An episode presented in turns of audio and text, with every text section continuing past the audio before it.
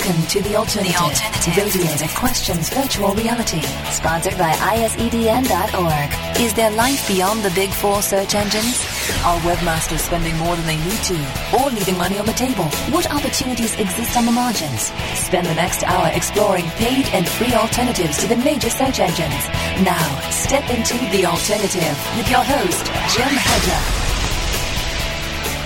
Welcome to The Alternative. It's Thursday, July 19th. Uh, we have an interesting and uh, action-packed show for you. Um, we're going to have Mel Strocen from Jayde Online. He's uh, Jayde Online just released Dropjack, a new social content network. Um, Mel's going to come on talk a little bit about Dropjack, and after that, after that, we have Murray Galbraith from the from the GameBoys.com. He was just down at the E3 conference, and he's going to talk about advertising in the video game market, where the where the online and uh, console gaming market's going, and um, he's going to talk about ad injection and uh, you know ways that marketers can get into using the the growing gaming market. It's been a pretty interesting week. I've we're joined by our co-host Dave Davies. Dave, you on the line? I'm on the line. Excellent. Um, and uh, yeah, it's been it's been a neat week. Um, lots of changes around Google. There have been, but if I can, I just wanted to launch into something because uh, because well, I, I was I was just reading it again to, in prep for the show because I thought it was a, a very interesting thing, uh, and on to uh, a slightly different engine. I happened to be reading um, something that you wrote uh, on Yahoo Sacred Cows. Uh, I'm sure you know the article that I'm talking about. I'd, I'd recommend a good reading for, for all of our listeners here to go to, to Site Pro News uh, and read your article on that. Um, and I have a few questions for you that I'd like to like to ask, which is why I wanted to jump straight into that one, if that is uh, is all right with you, my friend. Well, sure, uh, sure. I guess fire away. no, not a worry. Um, I mean, this this is just really uh, quite interesting, and I love your I love your writing of it. By the way, very interesting. Um, but I wanted to cover sort of some of um, what you think is going to be happening um, happening in this field. I mean, what you wrote on it uh, touched on on a number of, of sort of allusions or, or you know uh, sort of general um, ideas. But what do you think is going to happen? I mean, as uh, as Yahoo sheds or that there are no sacred cows is, is what's being said. Um, they are going to be stripping out some things, uh, and I'm really interested to hear what your let's take a step back for a second and just sort of like let the listeners know kind of what's going on with Yahoo and such. Um, Yahoo is uh, an enormous an, an, an enormous entity. Yahoo, by any other standard, would be considered one of the most successful um, online businesses of all time. I said one of the fun things about working on live radio and working on the web is you get to exchange messages with future guests. And I just had to send a message to our next guest that it's coming up soon.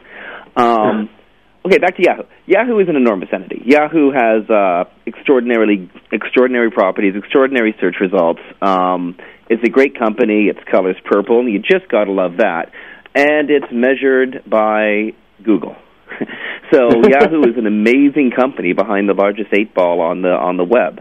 Um, after seven years, um, seven years, Terry Semel, the former CEO of Yahoo, left the left the the chief executive's chair, and it was taken by founder Jerry Yang. Um, Jerry Yang and Dave Filo founded Yahoo 12 years ago, and you know it's um, evolved before Google and then alongside Google, um, and is now again measured by its placement against Google.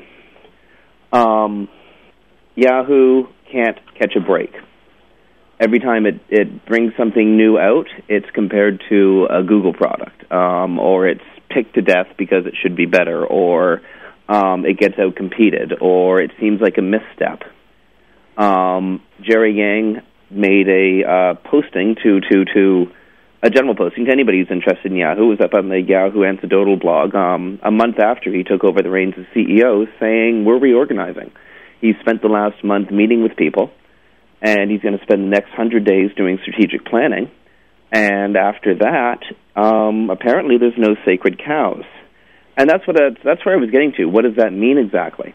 Um, what are if there's no sacred cows, what does Yang mean about this? Are we talking about search? Are we talking about paid advertising? Are we talking about um, the the uh, growing Yahoo community or the Yahoo publisher network? Um, well, Yahoo is an enormous entity with a bunch of what often feel like separate divisions. You know, com- um, parts of the company working almost in exclusion of other parts of the company.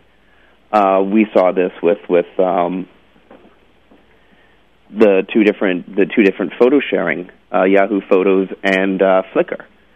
Um, we see this in, in a number of different parts of their of, of the company. So if there's no sacred cows, what area is safe? And so that's what my article was getting into, and I had a lot of fun with the with the sacred cow and the whole concept of being a big purple cow. As a marketer so you got to be a big purple cow to differentiate yourself from everybody else. But what about when you're the damn biggest purple cow in the field? Like, how do you how do you stand out any more than you are, and why are you so invisible? Well, that's what the article was getting at. It's a Site News blog. It was a lot of fun to write, and I'd love to get reader and listener feedback from it. Well, I think it was a, a really, really good article. You made up a, a really interesting point there um, which sort of plays uh, against Yahoo, as as you were discussing when you were chatting there, um, in that they have parts working to the exclusion of others, which is really a, a big um, downfall of Yahoo. We rarely see that occurring with Google when you know they're integrating um, new services in or they're launching new products. Um, generally, these things are very streamlined and integrated in very easily. You know, depending on the on the offering itself, how widely uh, it seems to vary, but um, they integrate these things in very seamlessly and, and very well. And, and you hit the nail on the head. Yahoo seems to have some problems there. Um, and well, I noticed, that, well, go ahead. Oh, I, I think that happened. That fragmentation happened because of sort of like the evolution of the two companies. Um, people got to remember, Yahoo was founded over a decade ago, 12 years ago, um, before the dot com crash, before the first and second rounds of convergence. Um, no, before all that, um,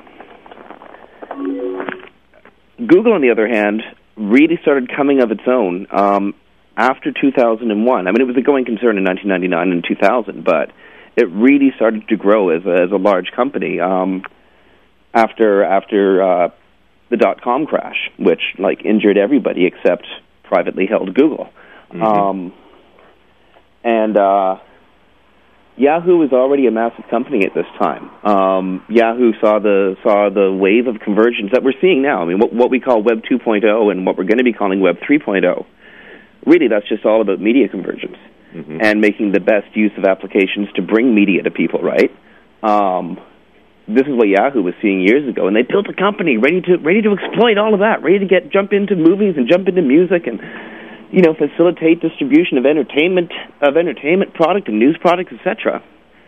But um, by the time they were actually ready to do it, other the the, the, the web is like is like is like uh, uh, an energy network, an electricity network. Energy will follow the path of least resistance and the easiest place to go.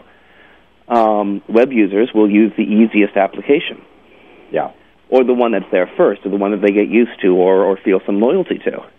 Um, Yahoo has always been a few seconds late, except with stuff like Flickr, um, in exploiting that. But they'd grown to a massive company in the meantime, trying to go after all these different revenue streams. Google, on the other hand, they formed like the Borg. They just grew and sprouted, and you know took over a wide section of Mountain View. Yes. Now, what do you think is, if you had to hazard some guesses, what would you say are some of these what do you think will be kept as the sacred cows, and what do you think uh, we can expect to see sort of being shed? I have a hard time venturing a guess. Like, um, I mean, there's obvious ones that are going to go. The the ones that are there's any overlap in products, obviously those divisions are threatened. Uh, the weaker of the divisions are threatened. Um, I can't see them giving up search results. I can't see them giving up YSM. I can see them totally reorganizing the Yahoo Publisher Network and mm-hmm. uh, reorganizing the, the, the, the product or the category offerings and product offerings that they, they give to publishers to distribute. Um, you know, Dave, I could go on for hours about this. I'm getting messaged by the booth. We got Mel Strocen is on the line. I know he has a, a busy afternoon, and um, maybe we can jump back into more Yahoo talk in a few minutes, um, or towards the end of the show. But I think we got to get Mel on the on the phone now, um, or on the on the air now, because uh, well, it's it's almost ten after. I mean, we can just talk for hours about this stuff. we sure could. Um, All right. Well, let's you know, welcome fact, to the I think. Mel is on the line right now. Um, so just shuffling right into into social networking, um, we have Mel Strocen. He's the the CEO of Jayde Online, and Jayde Online is uh, in the last last week and a half released a new social uh, social network or social content networking application called Dropjack. Mel, welcome back to the alternative. Hi, Jim. Good to be here. Um, Dropjack. It's been it's been out for um, about ten days now. How's the uh, how's the experiment going? It's going very well. Um, I wasn't sure what to expect when we when we launched it, um, but you know, first indications are that it's going to do extremely well. There's uh, I've, I've I've been involved in the site. I've actually posted a number of uh, articles from SiteProNews.com and from other places that I found out there, and I see yeah, there's a, a growing number of users in there. Um, what is Dropjack meant to serve? What's its purpose? I mean, it's it's basically um, um, another social content site, and, and it's another forum for people who um, enjoy using social content sites to um, post and comment on news. Um, in that sense, I don't think it's that much different than some of the other social content sites out there, but we reach a, a fairly broad audience through the Jayde Online network, and we felt it was time to get into uh, the social content area, and this was um, our first shot at it. Now, if I can jump in here, hi Mel, this is Dave. Um, hi. Um, now, what you- you'd mentioned that it's it's a lot like um, some of the other social content sites out there. Um, now, of course, through your network, you have access to a, a very wide audience. Is that the major competitive edge that you're looking for? Um, what is the difference? Like, why why would I go to um, Dropjack as opposed to one of the other social content sites? I, I think, um, I mean, it's it's like any other area where you have competition on the net. Um, if if you provide a, a good service and a, and a good website that um, facilitates uh, promotion and interaction, uh, there's always an audience out there, and uh, we're not specifically trying to compete with any any other social content site. We're just we're just trying to get into the area and and um, make our little mark. It's a Jayde vehicle- Online has I mean, several a hundred site like thousand um, subscribed readers. Um, I know that to, the, to at least to the SiteProNews.com newsletter uh, or SitePro News newsletter. Um, are you finding a lot of those readers are moving over to Dropjack, are starting to use it? Um, and when they do, what categories tend to be really popular with them? I think Dropjack. Uh, I mean, Dropjack is uh, from from the Jayde Online perspective is kind of um, a, a broadening of the concept that we that we launched with GoArticles.com. Go Articles is a lot more niche specific. It it basically caters to to writers. Uh, Dropjack, like like Digg and other social content sites, um, allows regular surfers and and uh, users to contribute as well. So, I mean, if they see a good a good news item someplace that they think would be of interest to or value to other other uh, members or other visitors, Dropjack is an excellent vehicle for them to um, uh, bring that to other people's attention. At this stage, now I know this is this is the first iteration. It's just launched. Um, from the feedback you've been getting thus far, and, and I've had a chance to use it, it's very simple to use. Um, but are there some features that people have been recommending, or is there a direction that it's headed in, or, or things that we can expect to see from Dropjack um, in the near future? I think in, in, the first in the first day after we launched it, uh, the first recommendation that users made was that uh, there were insufficient categories that they could submit to. So um, we added additional categories within uh, 24 hours of launch. Uh, there's a number of other features that we'd like to to add. I don't think these are particularly unique to the social content area, but uh, they'll be similar to what you see on Digg and some of the other sites. Um, badges and buttons that that will allow um, Dropjack members to um, post those buttons or or badges on their site and allow visitors to vote for a particular story right from uh, right from a blog or a website. Um, now, uh, Mel, I noticed that um, Go ahead. Dropjack, like uh, like a couple of other other the content networks that have been set up recently, was designed using Pligg. How um, how difficult or easy was it to configure and to to trick out the the, the software to make Dropjack run the way that you, that you want it to? Well, Pligg, of course, is open source software. Um, I think I think the developers have done a, an excellent job of of developing a, a Digg-like clone. Um, it is in beta, however, and, and as a result, there are uh, a number of bugs in it, and we had we had our own programmers um, correct a number of the bugs. There were both security and uh, feature bugs in it. Um, so far, um, we think we've caught most of them. Um, we haven't received any feedback from users, at least that um, there's anything that's not working.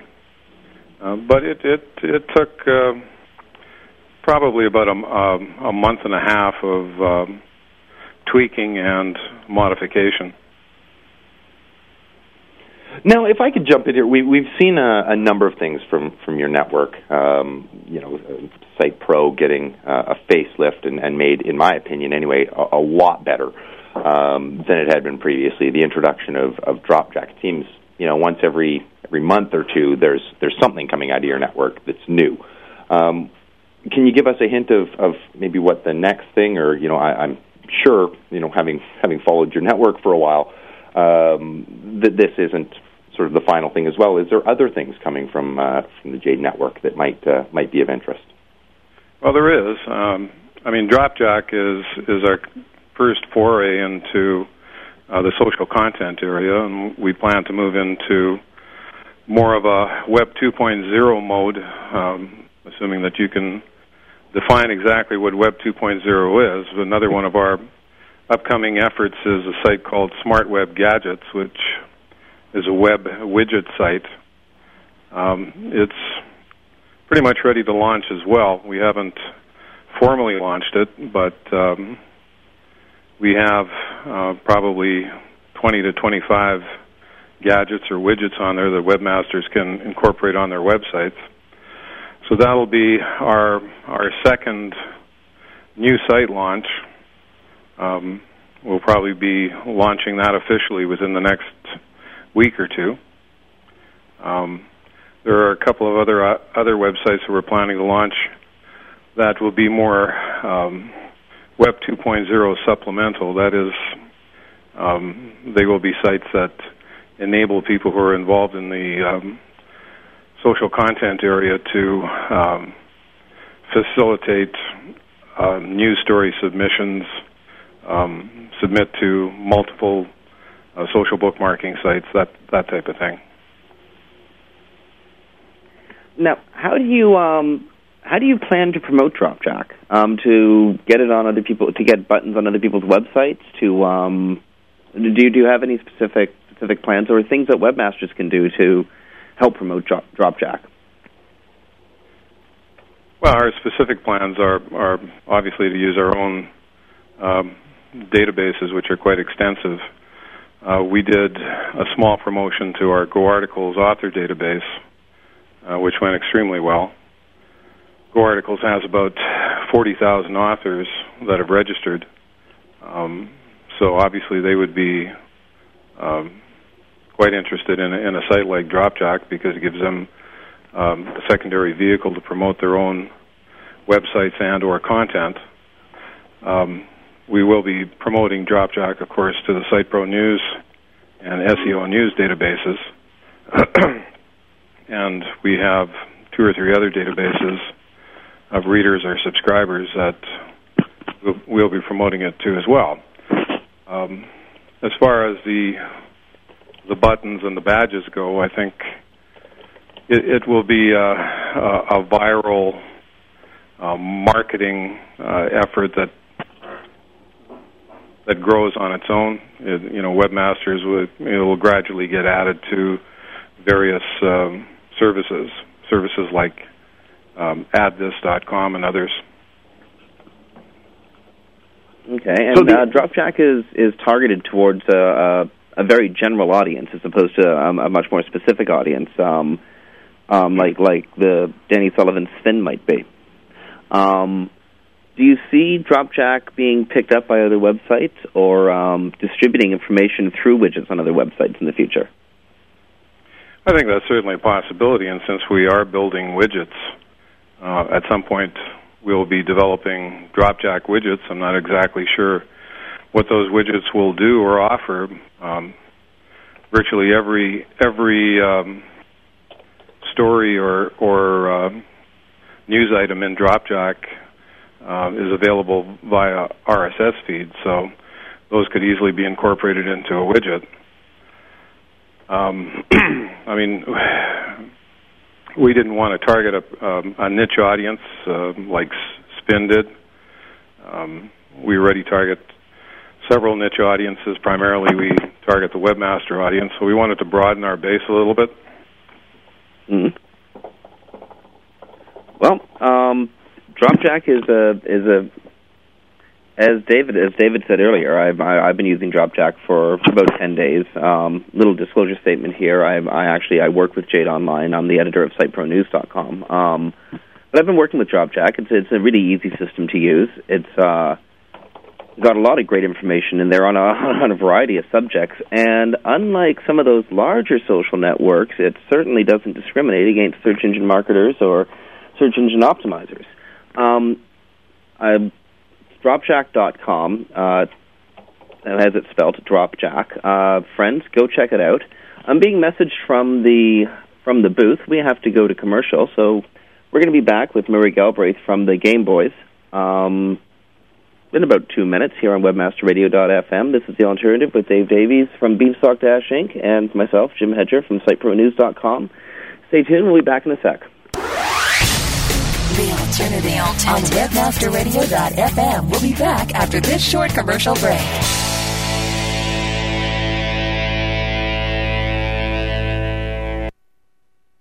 Are your domains working hard enough for you? Now, park your portfolio at RevenueDirect.com to maximize your earnings on traffic. With Revenue Direct's proven domain monetization service, you'll experience better payouts, more options, and smart optimization. Sign up free now at RevenueDirect.com. It's that easy. Revenue Direct. Make more money. Period. Faster than a speeding bullet. It's the super way to pay. It's Fast Transact. Fast Transact is the safe, secure, and fast way to process credit cards, online checks, and gift cards. Find multiple payment gateway and merchant account options to keep your costs down and sales up, up, and away. You can build your business empire in a single bound while Fast Transact fights the never ending battle to keep payment processing safe and secure. Your quest for an e commerce solution has found its final destination. Fly over to fasttransact.com today. Six million, $2.2 million, $0.4 billion, $6 million. Then just kicking ass with domain name. Monty, Monty, Monty, Monty. Monty. Monty, Monty, Monty, Monty. Money. Monty. And uh, what, what's uh, what's been your highest domain name sale? How much money was it for? It was approximately one hundred and forty-four thousand dollars. About 150 grand. That's correct. Okay, great. You have had eBay buy rent.com and shopping.com for a combined 1.4 billion dollars. Monty, Monty, Monty, Monty. Monty. Monty, Monty, Monty, Monty. Be the master of your domain. Monty. Literally, probably 90 days after buying it uh, for $80,000, Interbrew bought it for $7 million. We appraised the property and helped get it sold for 3.4 million. It was the most valuable asset that they had. $6 million or $10 million on a domain name. When we sold autos.com for $2.2 million, people thought it was nuts too. domain Masters. Only on Webmaster Radio. Be the master of your domain. And now, transport back into the alternative on webmasterradio.fm. Here's your host, Jim Hedger. Welcome back to the alternative here on webmasterradio.fm. This is Jim Hedger from SiteProNews.com and Dave Davies from Beanstalk-Inc.com. And, uh, you know, we're joined by Murray Galbraith from thegameboys.com or game-boyz.com, gameboys.com. Murray's just back from E3, the E3 conference, and he, uh, well, he came back very, he came, he came back like, uh, a guy who got his first Wii. That's what he came back like. How you doing, Murray? Welcome to the alternative. Oh, hey, thank you, Jim. It's a pleasure to be on your your show today. So, you just again. Why don't we just start with uh, actually before we get into E3? Um, what's the Game Boys? You guys have been around since the uh, early '90s or the mid '90s. Um, what is the Game Boys? Well, Game Boys, we've been around since uh, 1995.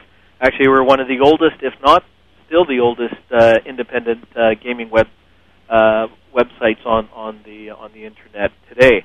Um, basically, uh, what we do is we review and test uh, various uh, hardware and software as it pertains to the uh, to the gaming industry, so console, all the consoles and PCs, and as well we're breaking into wireless and communication and, and home theater products as as this whole world of uh, uh, home entertainment merges into one big uh, one big entity. So now your Xbox 360, for instance, uh, you know, plays movies, plays games, and plays TV.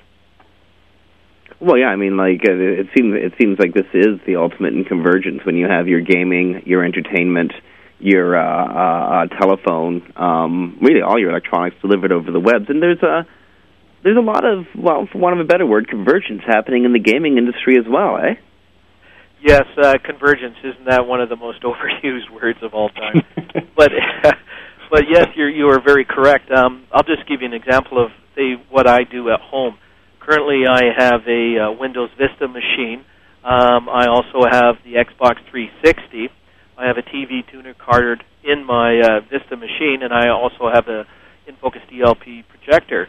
And from my 360, um, I can watch TV. I can I, uh, via my computer. I can uh, record uh, TV programs. I can play games. I can access the radio, um, and all these all these different pieces of electronic equipment are talking to each other, and and it's really quite a remarkable experience um, as compared to the old di- old days. Sorry. Where everything was standalone, where if you wanted to do something, you'd have to get up, turn it off, turn it on, turn it on, you know, go through this whole process. But now, um, Microsoft, I guess, uh, you know all .NET philosophy is really starting to come to fruition, with, especially with the, the 3, 360 and and the uh, Vista. I, I'm so impressed with Vista. I know a lot of people out there, you know, are humming and hawing it, but I, I love the I love the uh, the OS. I think it's an excellent addition, especially especially for PC gaming and uh, cross-platform uh, gaming. I think that's a big part of the process that um, the other the other console manufacturers and PC uh OS companies they really don't have a grasp on it. And Microsoft is really pushing this uh, cross-platform capabilities as well too. Well, before before we go any further, hey Dave, screw poker Yeah. night, man. We're going over to Murray's place. that sounds like way more fun. Oh yeah, So Murray, and with screen. this, this is like the, the, the outcome of the of the .NET framework, or, or this was one of the one of the quiet targets of the of the .NET framework. Is, is that what you're saying? Um, I think I think that is a, a pretty accurate statement. Because it, for a while it seemed like it just vanished. .NET was everywhere. 2001, 2002, .NET was everywhere. You had Microsoft executives flying around, flying around the world talking about the .NET framework, and then suddenly it vanished. Um, well, one of the things was is they were having problems, you know, making everything connect. And I, when I what I mean by .NET, I'm really talking more about a philosophy than an actual description. You know, the technical description of something. The Mhm. .NET philosophy being where everything is connected, right? And Vista, Vista really opened up that world uh, because right now, um, if it's an XP, uh, XP Pro, whatever have you, OS, mi- uh, Windows uh, software you have on your computer, um, yes, there there is that um, cross-platform capability, but it, it wasn't really as sophisticated as as is now. So what we have now is the ability to. I don't want to sound like a a Microsoft spokesperson here uh, as well. But what we do what we do have now is this um, functionality between different OSs, different platforms, and this is sort of the .NET philosophy, where I could sit down on my computer right now and start up a game of Halo 2 or Shadowrun and play against somebody who's on their 360 on the other side of the world. Um, or turn on my 360, watch the TV. So you get this this convergence. This this .NET philosophy is really starting to come to fruition. MS, MS Web Infinity Point oh. now, is this making it easier? Well, I sort of got a two-edged question here. Is this convergence making it easier for developers? I, I assume the answer there is yes. Um, and, and, assuming that I am correct in that, is it making it easier for because we can advertisers can advertise into games and, and put product placement into games? Um, is this making it easier and more effective an advertising method um, because there's this this convergence and, and the ease of getting something across multiple platforms or, or you know really onto one is, is almost enough at this point.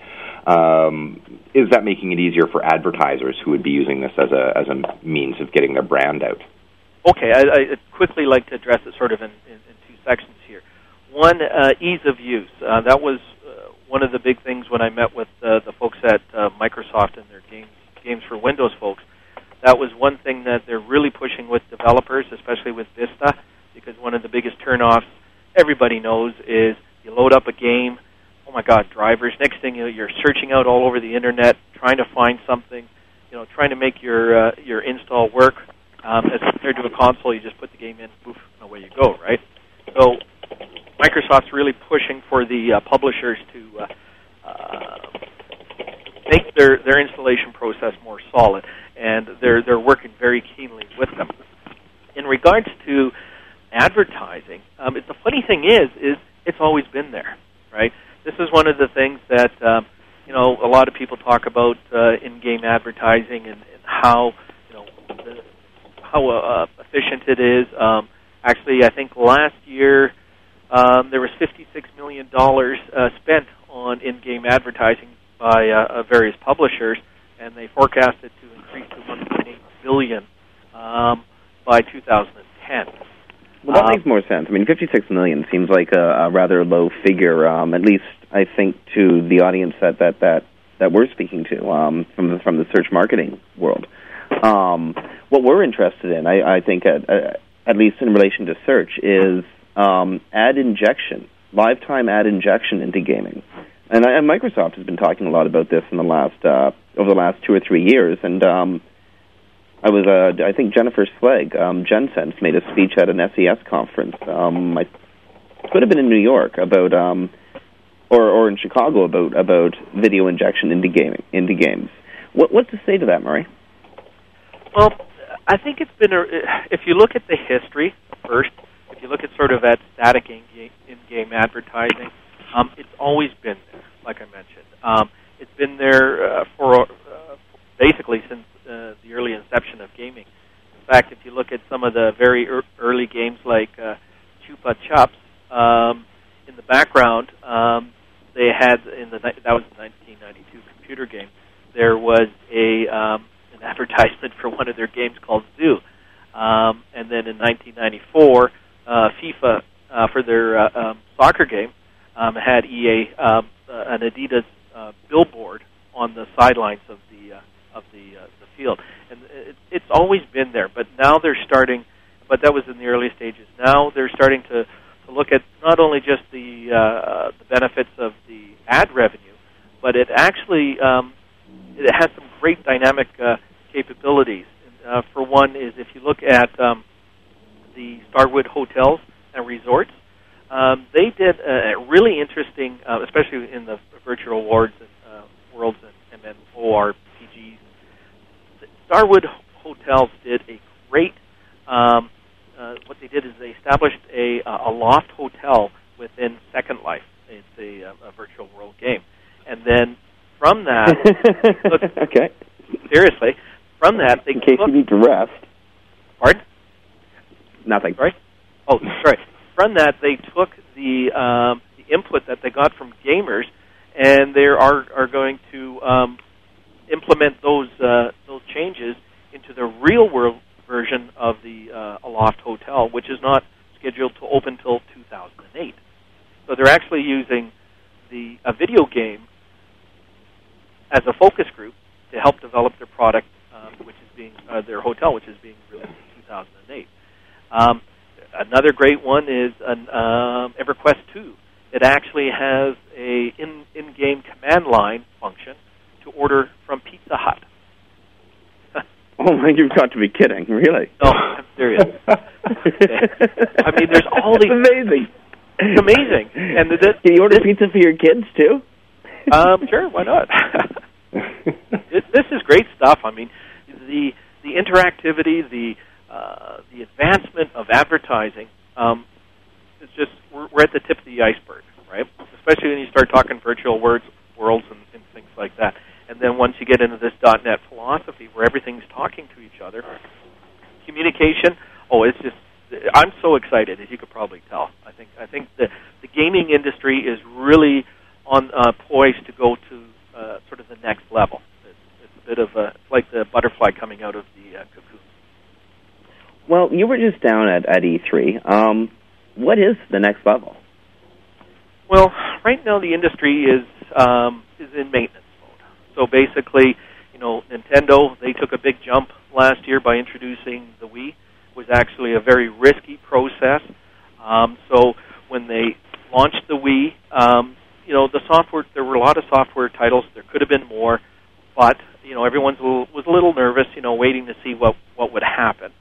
Um, now that the Wii has you know garnered such huge uh, acceptance in the market, um, you know the, the software developers are, are jumping on. You know, starting to see more social gaming.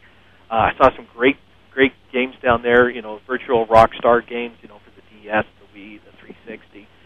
Um, very excited about um, Sony. You know, it's always they were the the dominant player in the market for so many years.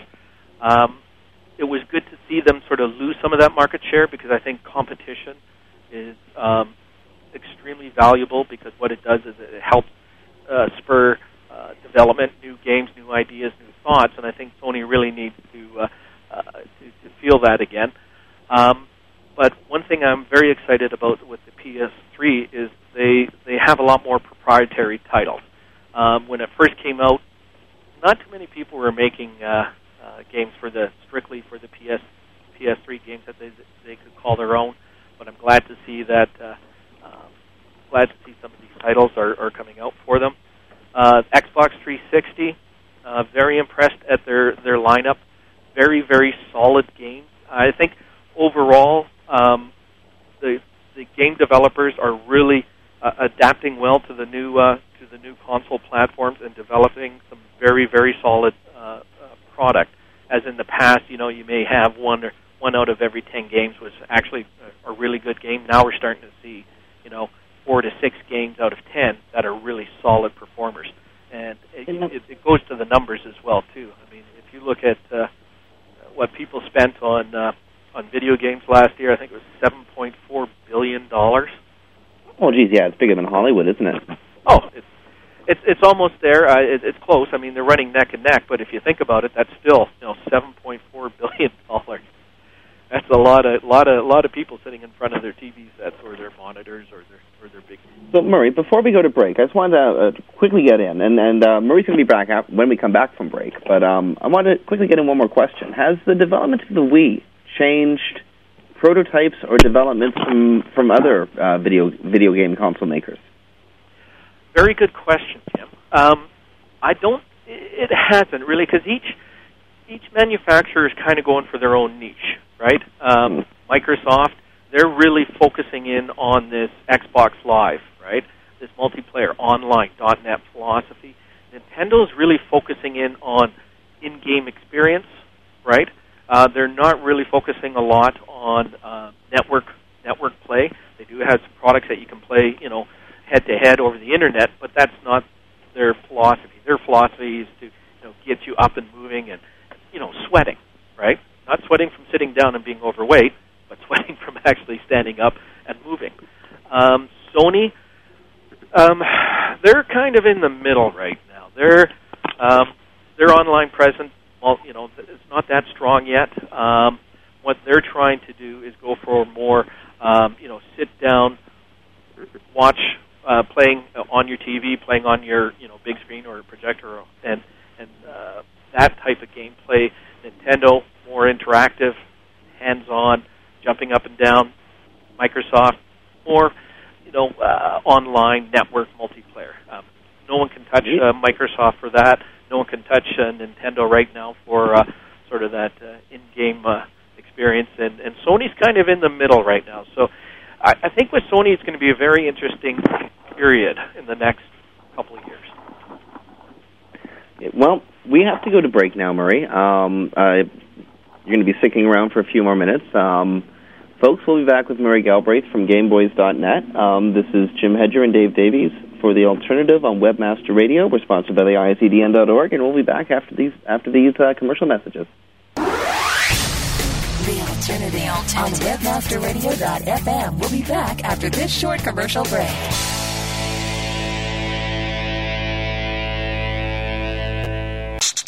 Search engine and put your servers into overdrive. It's WebmasterRadio.fm, steering you into the winner's circle. WebmasterRadio.fm. We're everywhere choose the right affiliate program to partner with? Hey, all we're trying to do is make the most money in the least amount of time. The answer is simple. JoeBucks.com, the world's leading herbal affiliate program. JoeBucks.com is the direct manufacturer, so there's no middleman. This will allow you to make up to 50% the highest payouts on the net and also get paid twice a month. Sign up today and watch your income grow. JoeBucks.com. Know how to get the best return on your advertising dollar? Clicksor.com. Yeah, ever since we began marketing with more precise content, target technology from Clicksor.com, we've seen a huge jump in visitors converting to buyers for just over one third of a cent per view. To get over 300 categories, unlimited keywords and ad placement on over 100,000 sites, click on Clicksor.com today. That's click, S-O-R.com. Your bottom line will thank you. Clicksor.com delivers where it matters for you. Rose by any other name would still be the same. Move over, Shakespeare. You need to differentiate yourself from your competition. Do it by aligning yourself with a company who has earned the trust of Jupiter Media, the NHL, and Lionsgate Films, among others. Moniker.com is the most secure ICANN accredited register on the planet, offering you domain registration, hosting, domain sales, and acquisition services. Wrap that up with 24 7 support. That's your winning combination. M O N I K E R com. More than a name. And now, transport back into the alternative on WebmasterRadio.fm. Here's your host, Jim Hedger. Wow, back in the nick of time. You know, they keep us on a really short leash here on uh, on Webmaster Radio to uh, to properly do these shows. We have to be on a landline. They don't. You're not able to use cell phones or headsets or um, portable phones because that seems to mess up with the with the sound quality. Um, you guys caught me just on my way back from the kitchen to make a make a coffee. I got this really long phone cord, so I can go all around the all around the house to uh, to do the show. But I'm back in the nick of time. We're joined back uh, with Murray Galbraith from the Game Boys, and um, Murray, let's just jump right back into it. I'm still I'm still stuck on ad injection directly into games. Um, I remember hearing uh, again JenSense talking about um, new movies um, being being updated on the marquee of a movie theater. If you're in a in a game like Max Payne or a, a first person shooter where there's an urban scene, they're actually going to uh, Microsoft specifically is actually going to be able to feed advertising onto like the billboard in the video game. When you were at E3, did you see or hear anyone talking about stuff like that? Um, it wasn't really discussed uh, that much this year at E3. Um, everyone was focused on more of getting the message out of the games. Um, the actual sort of in behind scenes uh, alternative business aspects to uh, revenue generation for a particular title was not discussed that heavily. Typ- typically, E3 is a fairly, fairly uh, fluffy affair. Um, so it, they didn't get too much into the specifics. That being said, um, I've discussed this this issue with with some of the folks out there, and and, and there's some mixed, there's some different opinion. Um, some some people are using this uh, in inline uh, in-game uh, advertising to help uh, develop products uh, of their own of their own uh, um, their own line. Currently, they're also looking at ways to uh, promote um, uh, new titles coming out. Um, one thing that um, I, I found quite uh, interesting is that uh, say SWAT uh, SWAT uh, four, uh, with, uh, done by uh, Rational Games in, in 2005, featured dynamic in-game uh, adverts uh, delivered by uh, Massive Incorporated, um, and these these advertisements were used to uh, publicize uh, forthcoming you know television shows, um, say targeted at, at, the, at the American audience. Um, these these games would this these time and locations uh, uh, advertisements would not have been that effective if they were delivered through a, uh, static in-game advertising campaign. So, dynamic in-game advertising is is extremely um, seems to be sort of the the next generation. Before, where they would just sort of hard code an ad into a game, and away you go. But nowadays, nowadays you get into these virtual worlds and, and such. Um, you know, you have say Sony. Um, Sony will have you know their BMG line um, predominantly uh, displayed in, in their uh, in their uh, virtual worlds. Um, in, in Second Life, as well, you'll find that uh, Toyota is involved in some of these programs. You know, there's Nike camp, you know, Nike campaigns, uh, which was uh, um, uh, through a virtual online world. Um, so you're starting to see a lot of these manufacturers starting to utilize uh, the the virtual worlds, the uh, the the dynamic nature of the new games out there. Because right now, uh, you can download. There's always updates um, for for the game. If, uh, for instance, if you log on with Xbox 360, um, those games are continuously being updated uh, via via the internet. Um, what that allows the companies to do is to you know insert insert new ad uh, ad campaigns and take out old ones. So it the the virtual worlds become a lot more dynam- dynamic, and also as well some of the static games can be dynamic as well too. So if say you took uh, uh, you know Madden 2008, right? Um, you could have uh, some ads on the side of the buildings, and for instance, you know six months into the uh, game, all of a sudden a new advertiser comes on comes along. What they'll do is they'll add it to the update, so when you log on or uh, load the game, um, that new advertise that new ad will be uh, deposited right into the game and replace the old one. Um, some of the companies are starting to pay for this type of interactivity. Um, like I say, this is just in the middle of the, the, the growth period uh, for this type of um, ad, ad campaign. So the industry is kind of waiting. It's a bit of a wait and see because uh, some some places they um, they don't look at it as a uh, as a revenue generating. Um, some games don't look at it as a revenue generating opportunity. What they're looking at is it's it's giving you a sense of the real world. And what I mean by that is if you go to a, a soccer game, a football game, whatever, a hockey contest, there's all those on the boards. There's all you know. You see all the adverts ringed around the the ice rink or the football field or whatever have you. That if you had a game and there was none of that there, you lose a bit of a certain je ne sais quoi about the about the game. So by having it in there, it adds a more lifelike uh, realism, and a lot of publishers now are looking at that as not so much as a way to generate money, but just a way to to, to make it more um, realistic to the to the average player. Now, what would you? We we've seen over the over the history of, of you know, a recent history at least of web publishing um, a lot of the web publishers switching from a pay for content model to an advertising. I mean, how many web publishers have AdSense on their sites, for example, to generate the revenue that way, as opposed to actually trying to charge for the content that they're displaying on their sites?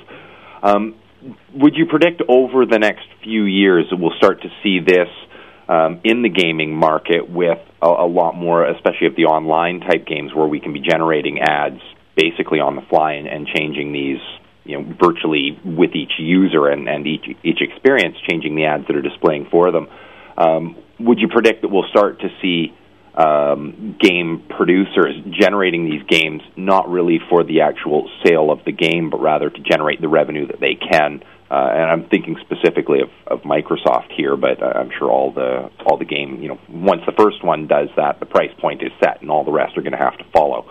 Um, would you see this as a as an evolution through uh, into the gaming market? I, I think it'll be um, evolving into the gaming market, but I think uh, mainly the um, the the revenue generated will probably be used to offset the um, development costs. Okay, I don't think it's going to be a big revenue generator once the game goes live. There has been some pushback by the uh, um, um, by the market, as, as exhibited by um, uh, Battle EA when they launched uh, Battlefield 2142. They had some pretty aggressive advertising in there, and it, it, it they took a lot of heat. They took a lot of heat from the uh, uh, from the fan base, you know, saying, "Hey, look, don't over commercialize this," right? Mm-hmm. Um, so I think you're right that we'll see more, but I think the revenue generated by it is not going to be as, as high. It's not going to be huge, a huge amount because it adds realism, right? Uh, the publishers need it, need that type of advertising in their game to keep things realistic, right? Because people are demanding, um, especially in the on you know you're playing uh, Grand Theft Auto or something like that. I mean that's a fairly realistic ap- atmosphere. So they need to have you know the Coca-Cola billboard, right? Or all the billboards in the in the city need to be they need to look like the real thing.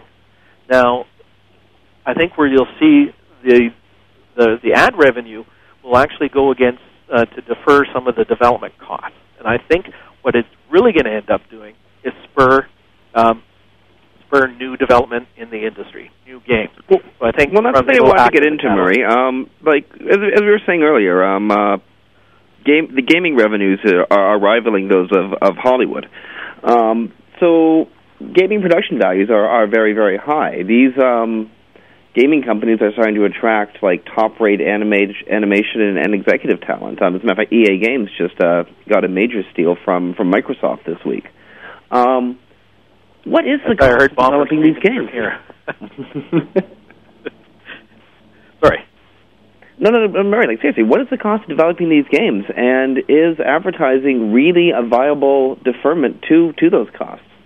Um, you know, the cost re- really depends what type of game you're uh, you're developing, right? You know, everybody wants you know the big blockbuster, right? You know, a big blockbuster game will bring in you know twenty, fifty, you know, up to a hundred million dollars. Okay, the the development costs on a lot of these games can be in the you know the, the single digit millions and you know tens of million dollars, depending on you know the franchise being uh, uh, being used. You know, movie movie titles, movie title games, notoriously hor- horrible. Um, in regards to uh, um, popularity. Now, that being said, the there's many games out there that you know as the developers come along, as as they develop, they usually typically start out with a small game, a simple game. They develop it. Uh, publisher like Microsoft comes along and says, "Well, you know, hey, we're interested in your product. We're interested in what you do. Make us a you know a simple product that we can add on, say, uh, Xbox uh, Live." Now, here, here's a good stat for you. What do you think is the number one uh, type of online online game played the most? I have no idea. Card, solitaire, solitaire, right. Microsoft or um, Minesweeper. Yeah, puzzle, board, and game show and trivia. Right, eat up. That takes uh, fifty uh, percent of the total online gaming market. Okay, so it's not the huge, uh, you know, Zeldas of the world. It's not the, you know, the Halo threes. It's it's not the Metal Gear Solid. It's all the simple stuff, right? So game development can um, range vary so much in cost from the from the very the very small to the very large. And I think what you'll find is with the advertising, what they'll try and do is they'll try and use the ad dollar that they can generate from the big franchise games like Halo 3, you know, Metal Gear Solid, you know, Madden 08. They'll try and use that maybe to defer some of the development costs of that game or some of their titles that they're bringing on board from smaller smaller developers. What's the competitive environment like between the major gaming houses now? Extreme. like you just said uh, EA uh, snapped up a person from Microsoft, and knowing what uh, Mr. Ballmer does, I'm sure there was a chair flying around somewhere. Um, a real life one, not one of those Second Life chairs. Like Yeah, a real one. Yeah. Um, very competitive, right? Um, the funny thing is, Microsoft, Sony, they they don't make any money on the hardware. Okay, nobody make nobody gets rich. In fact, most of them probably lose on on their hardware. Where the money is made is in licensing. Okay, so they make their money on someone coming to Microsoft and saying, "I developed a game. I want it to go on your 360." And they say, "Okay, well, we want X amount of dollars. You know, we want a certain percent, and away you go." So it's a very competitive word out th- uh, world out there because there is no money in hardware sales. It's all software sales. So if you have a title and you release it, it has to produce, right? If it doesn't produce, um, you're you're losing a lot of money. Um, you'll find that Nintendo, since they're so niched, um, if I remember correctly, their their licensing uh, uh, their their licensing dollar just went through the roof with uh, the Wii. I'll give you a stat for Sony. Uh, the PlayStation 2, up to I think about two years ago, accounted for more, about 40. I think it was about 48 percent of Sony's overall profit, and they didn't make dime one off the hardware. It all came from licensing. So yes, incredible, extremely, extremely competitive because there's a, you know, the consumer wants to play games. The consumer Well- has his. hmm, Sorry. I'm sorry, Murray. We're, we're I'm, I'm getting a message again from the booth. We are running out of time. It's five to the top of the hour, and I told you of time would go pretty fast, eh? um, I got I got I got a question that I think is on everybody's minds. Um, well, one very serious question and one more frivolous question. But um, first, a serious one. Look, I've been I've been getting at in injecting advertising and, and, and getting into the video game advertising market. Um, very quickly, can you tell our listeners where, if, if they're interested in, in pursuing video game advertising, where are they looking? Who are they talking to? Where's where's the best direction to, to, to research? Um, well, uh, Google. Google. Talk to, As talk to- always. yeah. Google always, or Yahoo or MSN. Um, talk. Uh, Google up. The ESA is a, is a great uh, is a great uh, uh, resource for people who are trying to you know understand the uh, the gaming industry. Um, in regards to uh, in-game advertising, some of the some of the bigger ad firms um, around are are starting to delve into this um, delve into this side of the business, um, contacting the uh, you know Microsoft, Sony, and, and Nintendo themselves, uh, looking looking at the developers. Look at uh, say Epic, you know Epic Games, uh, uh, Valve, and you know all the people who are EA, people who are developing the games, is going to their websites and actually uh, contacting the people directly. I've always been a firm believer. You know, if you want something done, you you, you know you go to the source. So you look at the games that are, you know, uh, sort of wor- world environments. You know, where you you know you're walking around. You've got buildings. You've got interactivity. You've got a virtual world where, um, and those types of people, uh, those types of games, um, will require some sort of uh, advertising uh, in, in the future. Don't get too excited about you know being the next million dot com millionaire uh, over this uh, advertising process because I personally don't think it's going to be uh, uh, as big as as uh, as uh, the, the billion dollar industry they forecast, but it's definitely going to uh, bring some uh, uh, bring some new things out in, in the industry. Okay, well, speaking of new things that are supposed to be coming out in the industry and everything old is new again, where the hell is Duke Nukem? hey, like this is like where's Waldo? Except like uh, uh, it's you, you, you just can't find the guy. Do you remember Commodore? Have a Commodore? Does, how many Yeah. people out there have a Commodore C64 buried deep in their closet? Raise their hand. Okay, count about 500 of you. Okay, guy in the back. uh, There's 501. I met with the folks from Commodore. Commodore is coming back, and it's coming With- back with a screaming vengeance. Duke Nukem? No, no Duke Nukem. No. No Commodore. Duke Nukem. You want to blast? No Duke Nukem you. Commodore is coming out. It's replacing. It's sort of taking the void up where Alienware was. Alienware got Mhm. swallowed up by Dell. It's now the suit. Commodore is, you know, they've got that independent look and feel about them. They got a great brand, and you should see these PCs that these guys are coming out with. They are they are the bomb. If you're into tip. gaming like I am, Commodore's coming out with a new line of PCs, and they're trying to to resurrect their brand. Well, they're not only resurrecting the brand, but it's really see one of the big things I was very excited about this year at E3 was the resurrection of PC gaming. Okay, um, I've just actually got on my desk a 360 wireless uh, uh, handheld controller that I can go from my 360, play a game, and I can turn around and look at my computer. I can play a game with the same uh, same controller. Uh, Crysis, the game Crysis. There are so many games now that are coming out for the PC that are going to be you know cross-platform capable, and the um, the load you know installation is extremely easy. The gaming is phenomenal, and is really resurrecting this uh, this PC gaming industry, which is kind of been you know behind the console industry for a few years now.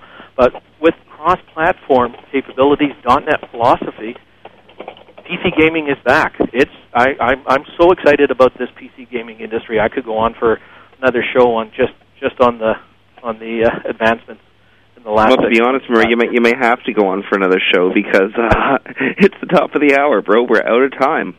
Um, there's another show coming right up the back end, so uh, we're we're gonna have to sign off pretty soon. But um, I want to thank you for being on the alternative and for, for, for sharing your, your, your, your wisdom and experience at AE3 with us. Friends, that was uh, Murray Galbraith from Game-Boyz.com. That's G A M E dash B O Y Z dot com. Um, Dave, we're, Tim, we we did it. we- we filled another hour again somehow. Before we head out, I- I'd just like to give, uh, I think we both would, uh, give a bit of a, a shout out to Brian and Neo and the uh, SEO 101 crew. Welcome them to Webmaster Radio. You and I had the, the pleasure of uh, being interviewed on their inaugural show, which was on this morning, and um, Well, yeah, and, and an additional shout out to Seashell, who didn't join us on that show, but um, but is part of the crew too. Excellent, excellent. It uh, it looks like it's going to be a good show, and uh, yeah, it's geared towards uh, sort of people just entering into the search uh, SEO uh, industry. So I'm sure some of our listeners would be interested, and it looks like it's going to be a good show with a with a knowledgeable team. Did you did you hear our episode? Did I hear it? Yes, I have. Yeah. oh, you have heard it, so so you know what you sound like on the radio, eh? Yeah, I don't like it, but there we go. it's amazing. Um, oh Christ. Um, we're done, folks. It's it's been uh, Eddie just changed the topic to Webmaster Radio, which hedgerific.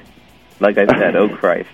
It's three o'clock uh, Pacific time, six o'clock Eastern time. This is uh, Jim Hedger from SiteProNews.com and Dave Davies from Beanstalk-Inc.com. We're on the alternative, sponsored by the ISEDB.org, here on WebmasterRadio.fm. Check us out next week from uh, Search Engine Strategies travel show in Seattle, um, and stick around for the next show. Thanks a lot, folks.